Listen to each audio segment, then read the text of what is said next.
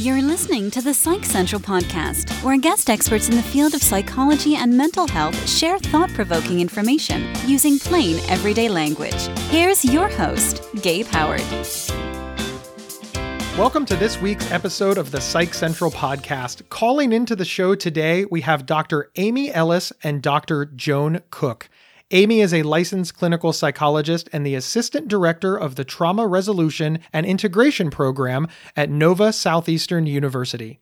And Joan is a clinical psychologist and associate professor in the Yale School of Medicine Department of Psychiatry. Amy and Joan, welcome to the show. Thank you. Happy to be here. Thank you. Well, I am very glad to have both of you because we have a really big topic. Today, we're going to be discussing male survivors of sexual abuse and assault. And I'm a little bit embarrassed to admit, when we first started putting together this episode, I thought to myself, is this a subject that we need to cover? Is it big enough? Aren't we already discussing it? And the research that I did and the stuff that I learned from both of you, so thank you very much, is that it's actually sort of under discussed and underreported. Absolutely. And thank you, Gabe, for admitting to that. I think a lot of healthcare providers, a lot of the public, and many male survivors themselves adhere to a number of male rape myths. We need to talk in this country about how rape and sexual assault of boys and men not only is possible, but actually occurs at high rates. If I could share with you just a snippet of how frequent it occurs yeah, please, please. Okay. That is my next question. What are the prevalence rates? Okay, so I think a lot of people don't know this, but at least one in six boys are sexually abused before their 18th birthday. One in six. And this number rises to one in four men who were sexually abused across their lifespan. That's too many. Obviously, any number is too many. Absolutely. But that stat blew me away. Yeah. At the start of my research for this episode, I believe that the number was half a percent. Like it was just ridiculously low. Right? And I think that's because, let's face it, people don't report sexual assault. Both men and women don't tend to report it to law enforcement agencies or to the FBI. We just don't have good crime statistics on these. Why? Shame, embarrassment, minimization, and people not believing survivors. You know, a lot of the research and the clinical scholarship that we have on sexual abuse, including the development and testing of psychosocial interventions, really focuses on women. And that's important for sure, absolutely. But men and boys who experience sexual abuse, they're out there and they're largely overlooked. They're stigmatized or shamed by the public and sometimes by healthcare professionals. It's just not acceptable. I also noticed that pop culture covers everything, but this is not a trope in pop culture. We see the sexual assault of women in Law and Order SVU in primetime television week after week and marathons all weekend. But I can't really think of uh, any pop culture representation of sexual assault, rape, or trauma in pop culture at all outside of that one movie from the 70s with the banjo.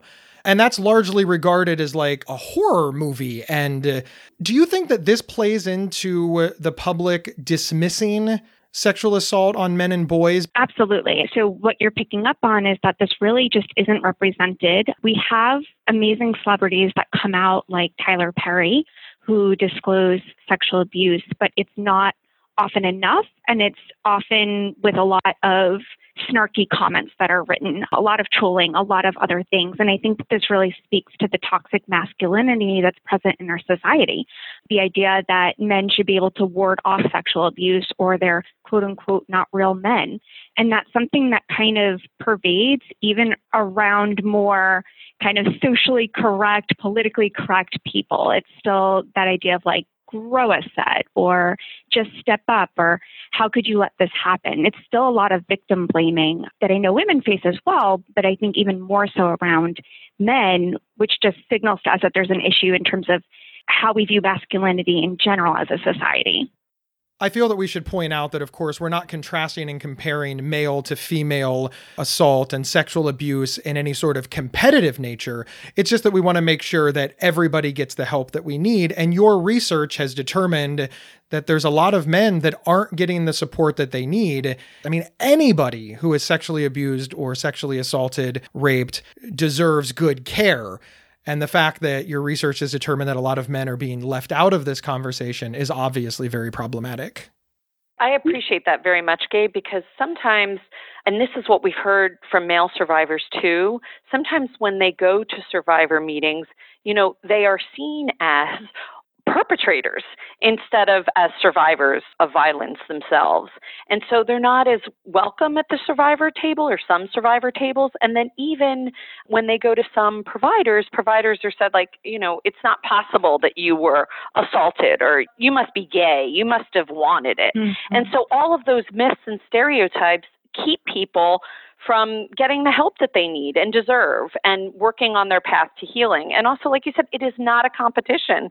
Everyone deserves this kind of validation and attention and help improving their lives. I could not agree more.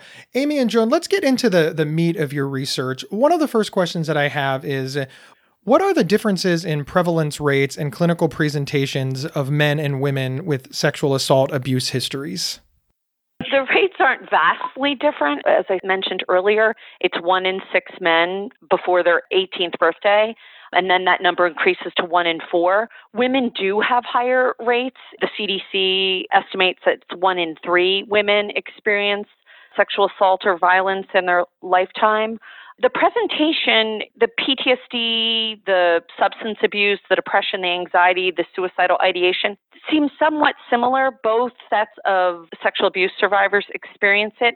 It seems to us clinically that there's some very prominent psychological symptoms that men have that don't fit neatly into our diagnostic classification system.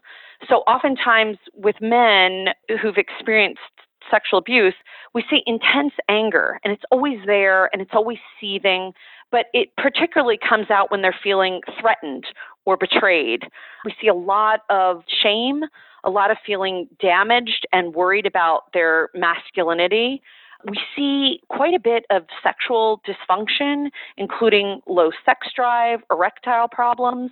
There's a lot of chronic pain, difficulties with sleeping, and believe it or not, you know, we don't talk a lot about men who have eating disorders or difficulties, but we see that as well, including some negative body image.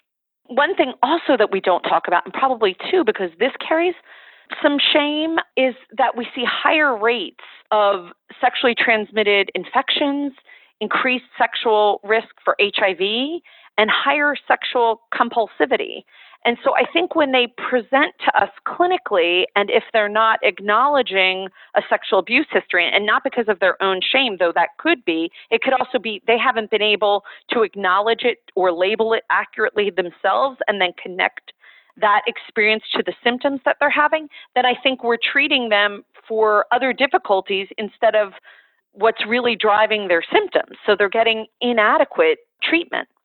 What are some of the barriers that men face in disclosing sexual abuse and their sexual assault histories?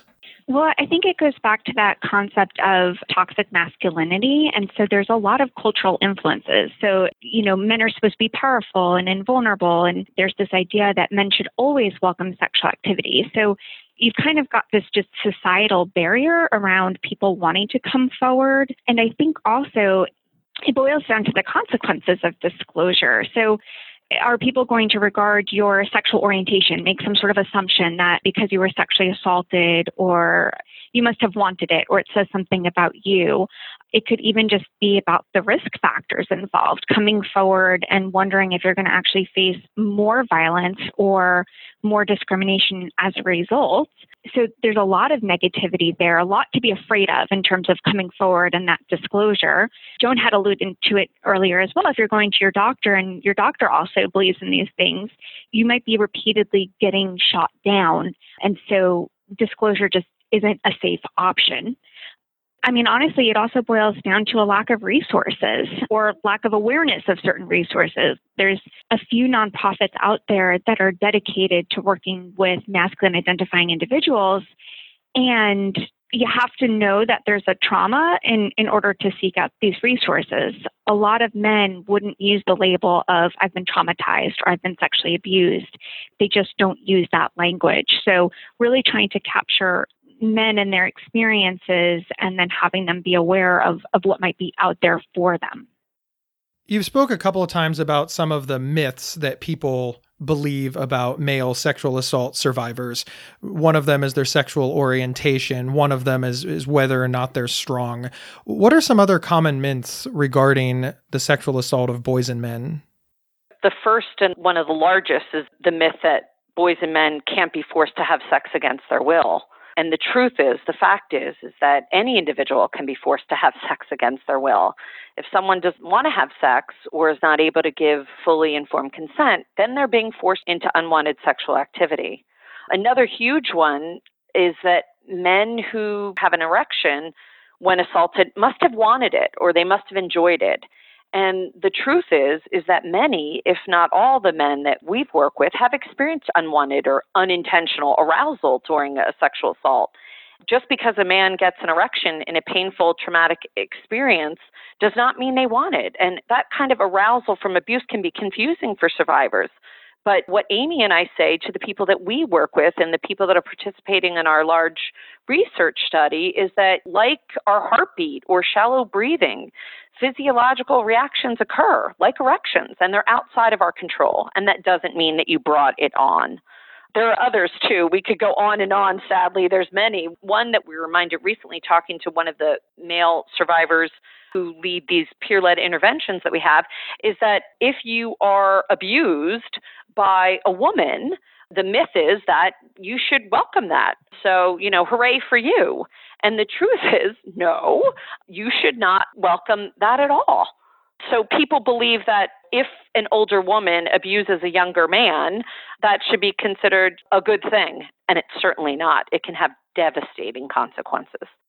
And we've seen this play out nationally more than once where a teacher yeah. will sexually assault a teenager. Yeah. You know, a, a 12, 13, 14 year old and an adult woman is sexually taking advantage of that person and we hear the jokes. Yes. They're very common and uh, I remember this portrayal on South Park where all of the police officers were saying nice and giving the kid 5 and uh, Mm. The kid was traumatized. And to South Park's credit, which I never thought I'd be saying on this show, uh, they were showing how stupid that is.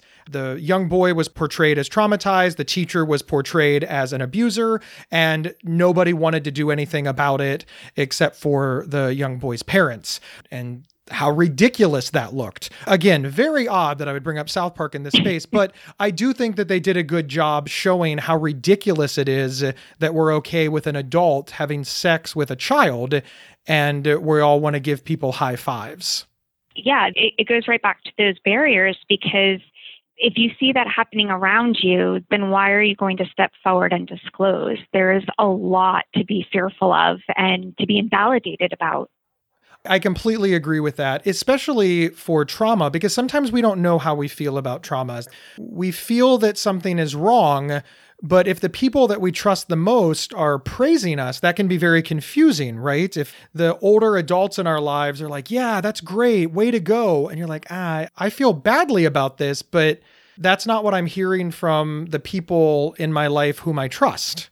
Absolutely. And so, so really family support, peer support, those are actually protective factors. So even when a child is sexually abused, knowing that they have their parents that they can turn to, um, or peers who will be receptive, or even school officials who will hear that and validate those experiences, that actually kind of staves off some of the negative consequences of traumatization. And so it really just speaks to the power of being believed. One of the, the most staggering statistics to me is that on average, men take 25 years to disclose their sexual abuse. That's almost a lifetime. That, that's a quarter of a lifetime of, wow. Keeping the, that locked up and inside.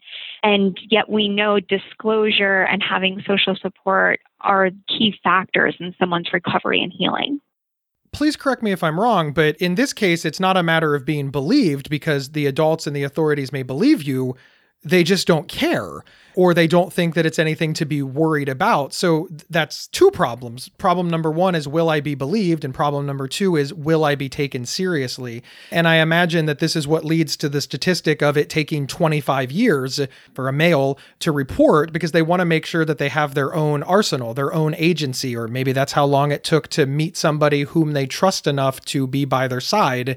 I would say probably stereotypically a spouse or maybe other male survivors. Amy and I conducted a number of focus groups a few years back with a variety of survivors, different ages, different race and ethnicities, different sexual orientations. And one of the key things people told us was that they wished we could get to boys and men and help prevent this. And if we couldn't help prevent this horrible event, and for some people, it's not a single event, it's ongoing or it happened to them once and then they get re-victimized again by someone else at a later point in their life. But they said, if you can't help us to prevent this, can you please help us get to boys and men who've had this experience? Help us get to them sooner and help them heal from this and know they're not alone. And one way to do that, that Amy and I have really tried to catapult and take it to the next level, is giving people the validation and the support through other male survivors, through peer support. That's what our latest grant is focused on. We'll be right back after these messages. Hey folks, Gabe here. I host another podcast for Psych Central. It's called Not Crazy. He hosts Not Crazy with me, Jackie Zimmerman, and it's all about navigating our lives with mental illness and mental health concerns. Listen now at psychcentral.com slash not crazy. Or on your favorite podcast player. This episode is sponsored by BetterHelp.com. Secure, convenient, and affordable online counseling. All counselors are licensed, accredited professionals. Anything you share is confidential. Schedule secure video or phone sessions, plus chat and text with your therapist whenever you feel it's needed. A month of online therapy often costs less than a single traditional face to face session. Go to betterhelp.com forward slash psych central and experience seven days of free therapy to see if online counseling is right for you. BetterHelp.com forward slash psych central. We're back with Dr. Amy Ellis and Dr. Joan Cook discussing male survivors of sexual abuse and assault. Let's shift gears over to treatment. What are some common treatment themes for male survivors? First and foremost, when we're considering treatment, it really starts with defining trauma and traumatization. So, as I said, a lot of men do not label their experiences as trauma. That word carries a lot of weight. They seemingly apply it towards combat trauma or an accident, and they tend to minimize experiences of unwanted sexual experiences. So, just starting with identifying it and then also kind of determining the impact of that on their life, how the trauma has affected their relationships, their work, their symptoms of depression or anxiety, etc as we're talking about it, it starts to also play into defining and understanding masculinity. So, really understanding how someone defines their own masculinity, how they define it in their particular cultural influences, and then what their goals are around that. And so, debunking these misconceptions or myths about male survivors could be a real focus of treatment and then honestly, it's treatment like any other treatment, working on a lot of the other comorbid symptoms. A lot of men will present with depression and anxiety instead of the typical symptoms that we see in traumatization, like post traumatic stress disorder. And so it just really boils down to focusing on depression, anxiety, how things are playing out in the everyday here and now, and tailoring our interventions to make sure that they are considering gender based principles. I think that people understand post traumatic stress disorder when it comes to war mm. because we all acknowledge that war is awful. Nobody wants to go to war. We never want to go to war again. It it sort of has a good branding message, right? War is bad and it makes you sad. Whereas uh, sexual assault, most people want to have a, a healthy sex life and uh, they've been traumatized sexually. So I imagine that that causes some confusion. I think that it would be very, very difficult to have something that you like hurt you. We are sexual beings. So it's a desire that most people have. So I can imagine all of those things uh, working together. And then, of course, you take in all of the barriers and misconceptions. I, I'm starting to get a really good idea of how difficult this can be. And uh, how much work that you've had to put in to narrow down treatments that work and that men respond to. Is this what you found in your work? I think you're hitting it spot on. In terms of some of the sexual considerations, you're nailing down some other treatment themes. Um, a lot of men will come in questioning their sexual orientation or their gender identity because of the experiences that have happened for them, and also exploring how to have a healthy sex life. So sometimes we'll see like sexual compulsivity or hypersexuality.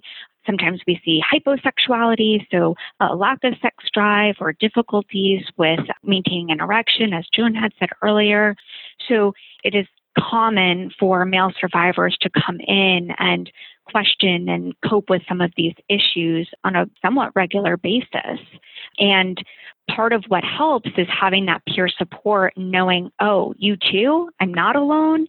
So I think really the peer based support is what we have found really is aimed at healing. Aside from peer support, which we've discussed, and going to a therapist, what are some professional and community resources for men with histories of sexual abuse and assault? Well, there are quite a number of professional and community resources. Some of our favorites there's a wonderful nonprofit organization, it's been around for at least 25 years. It's called Male Survivor. It's based out of New York City. It provides online free discussion groups for survivors and family members, chat rooms, a therapist directory. There's another wonderful organization called Men Healing, which is based out of Utah. And they host weekends of healing, they call them. And they're sort of retreats where you can go and meet other survivors, and they're led by professionals. Certainly within the APA, Amy and I have been very active in Division 56, which is the Division of Trauma Psychology.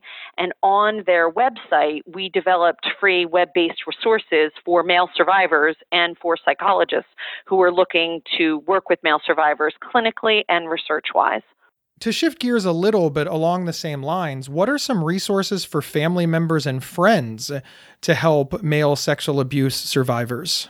on those websites, Men Healing and Male Survivor, they do have discussion forums and fact sheets that family members can go to and read about and see. I also like the VA has what's called a National Center for PTSD. And on there, they have, again, free fact sheets, web resources, and they have incredible videos called About Face. And they feature veterans with a range of traumas combat military sexual trauma etc and family members talking about the pain that they have experienced and the pathways to their healing some of the veterans who have a range of trauma experiences don't receive the support and care that they deserve and they need. Understandably, their family members don't understand, or if they're jacked up with their symptoms and they're angry all the time, those family members can be traumatized as well. So sometimes it's not as easy for the veterans to explain themselves to their friends and family members and it's not so easy for their family members to come in and talk to a psychologist like me and Amy and, and receive psychoeducation and support. So sometimes these videos can be really helpful. So sometimes I will tell the veterans that I work with, ask your family member if they're willing to sit privately in the confines of their own home and watch some of these videos and see some of the family members talk about their experiences. And sometimes it's a little easier to be more empathic to someone else than it is to be empathic to your own loved one.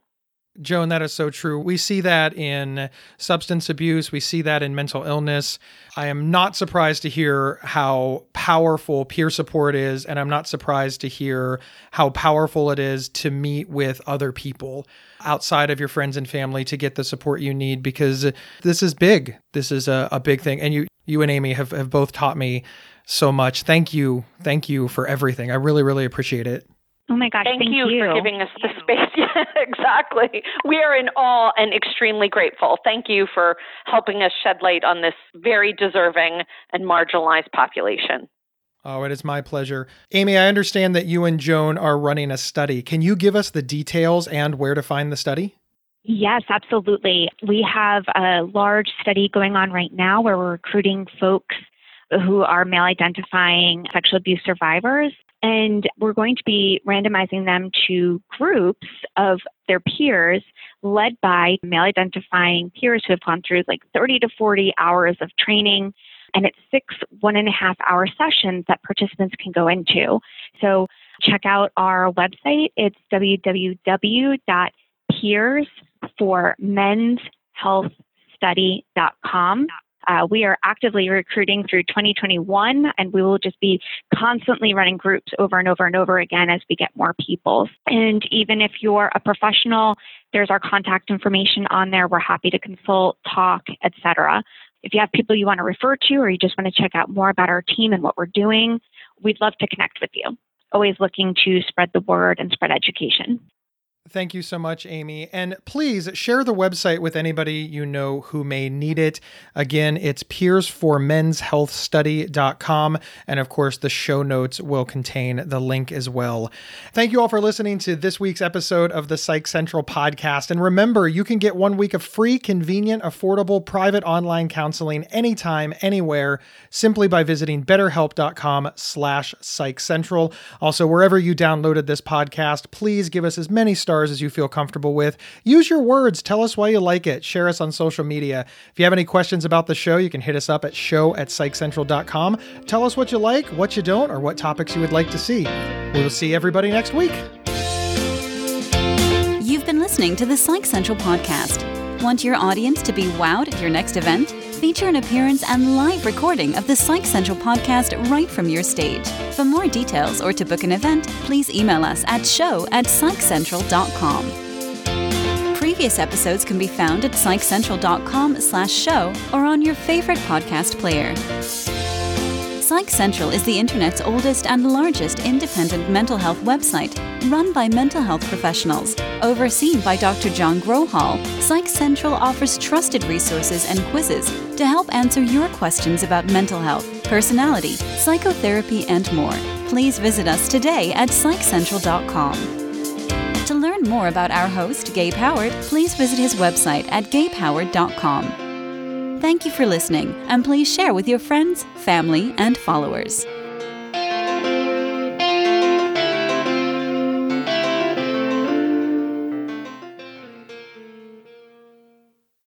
There are few words more misunderstood and misused than OCD.